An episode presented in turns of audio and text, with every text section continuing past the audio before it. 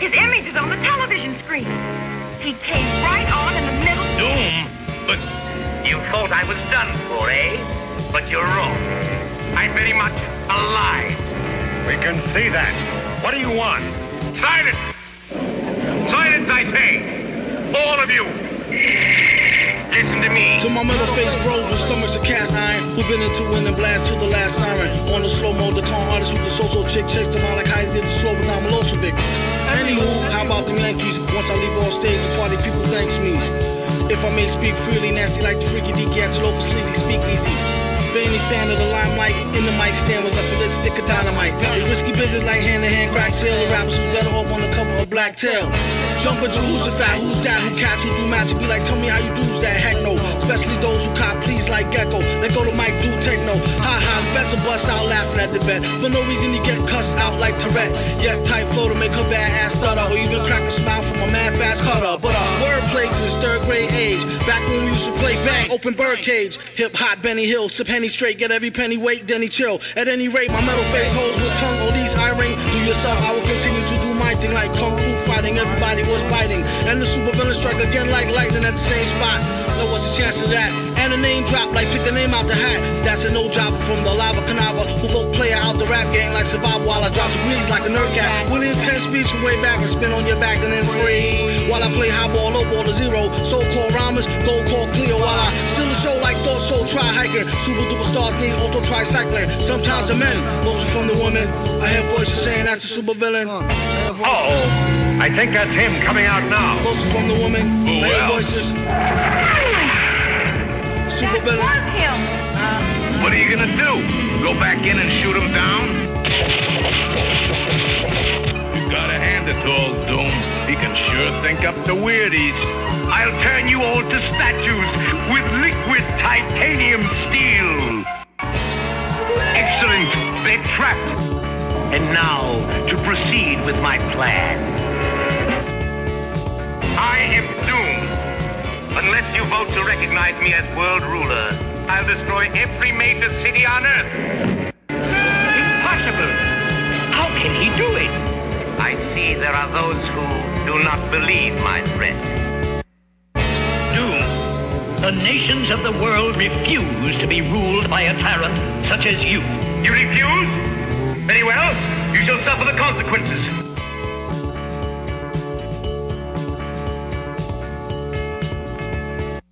Five, four, three, two, rip. Hey guys, welcome back to Napalm Nanny in the Shack. I am your cringe teen phase, Napalm Nanny. And let me remind you that stupid is as stupid does, and to find me on Instagram under Napalm Nanny in the Shack. And if you want to support the Shack or to buy me a cup of coffee, my Venmo handle is Windex Burns My Eyes. Now on to the show. And I think by now that you all know that I love graphic novels and comics. And I, unfortunately and fortunately, just recently came to appreciate Metal Face Doom. And I recall seeing friends posting their art and albums from their collections at the time of his passing. And I was curious to uncover more. And I honestly don't think I can conjure the right string of words that will do justice talking about this mind blowing talent. But let me humbly share a bit of his awe inspiring work.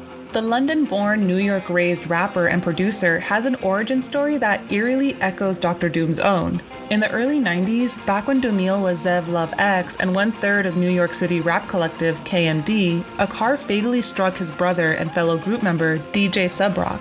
KMD were then dropped by their label later that same week after they got panicky over releasing their sophomore effort due to its cover art, a provocative drawing of a Sambo caricature getting lynched. Dumile subsequently went into hiding for five years, licking his wounds and swearing retribution at an industry that had crushed his spirit. Enter MF Doom. Dumile's way of subverting stereotypes during the height of the commercial rap boom. First re emerging in 1998 at open mic nights in Manhattan, nylon tights stretched over his face, Doom released his debut Operation Doomsday a year later. It saw all caps, Doom, draw further inspiration from lowercase doom on the album cover, upgrading to what is now his signature gladiator mask while sporting a green pullover hoodie and holding a microphone, ready for war. It's on this album that we get introduced to his proclivity for geek like me lyrics, a smorgasbord of shoutouts to and samples from sci fi TV, monster movies, and most notably, the Marvel comics and animation that would become synonymous with his career. And there's still so much more to explore in his career, but I'll leave it up to you guys to dive further. And hell, if you find something that piqued your interest, send it over my way.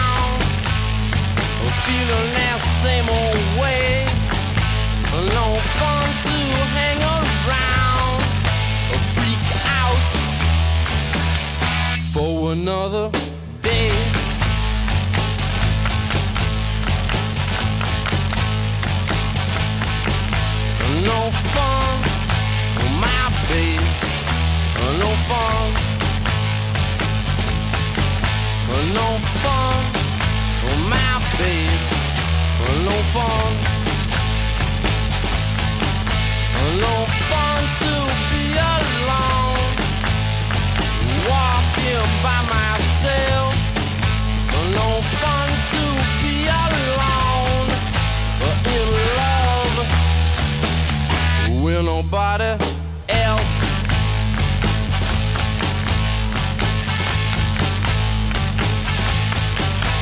Well, maybe go out, or maybe stay at home, or maybe call mom on the telephone. Well, come on, well, come on, well, come on, well, come on, well, come on.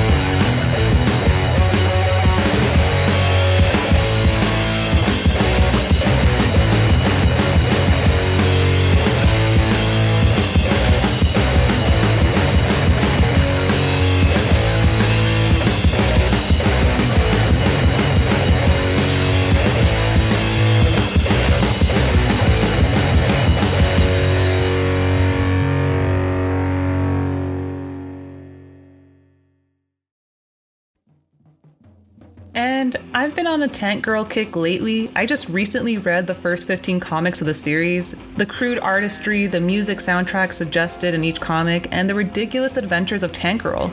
It's a must read. So, Tank Girl is a British comic book character created by Alan Martin and Jamie Hewlett. Martin and Hewlett first met in the 1980s while studying at the West Sussex College of Art and Design. Martin was in the college band, the University Smalls, with fellow comics enthusiast Philip Bond. One of their songs was called Rocket Girl. So they had started adding the suffix girl to everything habitually after the release of the Supergirl movie. But Rocket Girl was a student at college on whom Bond had a crush on, and who apparently bore a striking resemblance to a Love and Rockets character. So Martin and Hewlett began collaborating on a comic fanzine called Atom Tan, and while working on this, Hewlett had drawn, and I quote, a grotty looking beefer of a girl brandishing an unfeasible firearm. One of our friends was working on a project to design a pair of headphones that was basing his design on the type used by World War II tank drivers. His studio in Worthing was littered with loads of photocopies of combat vehicles. I pinched one of the images and gave it to Jamie, who then stuck it behind his Grotty Girl illustration and then added a logo which read Tank Girl. The image was published in the fanzine as a one page ad, but the Tank Girl series first appeared in the debut issue of Deadline in 1988, a UK magazine intended as a forum for new comic talent and it continued until the end of the magazine in 1995. And Tank Girl became quite popular in the politicized indie counterculture zeitgeist as a cartoon mirror of the growing empowerment of women in punk rock culture.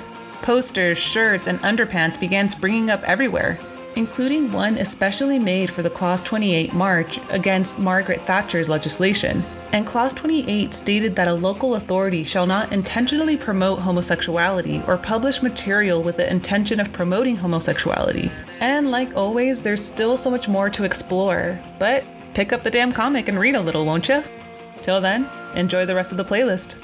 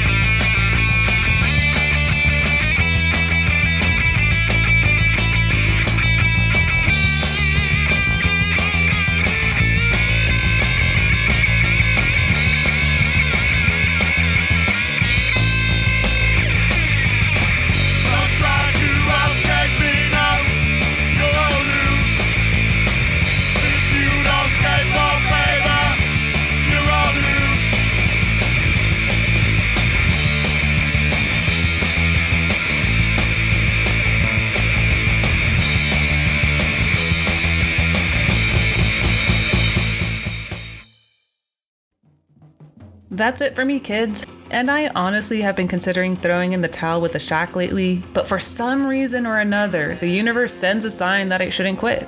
I honestly mean it when I say that the messages, comments, likes, and shares is what keeps me going. It is humbling, and I am forever in your debt. So thank you. So till next time, I am your four eyed host, the one, the only Napalm Nanny. Stay safe out there, guys.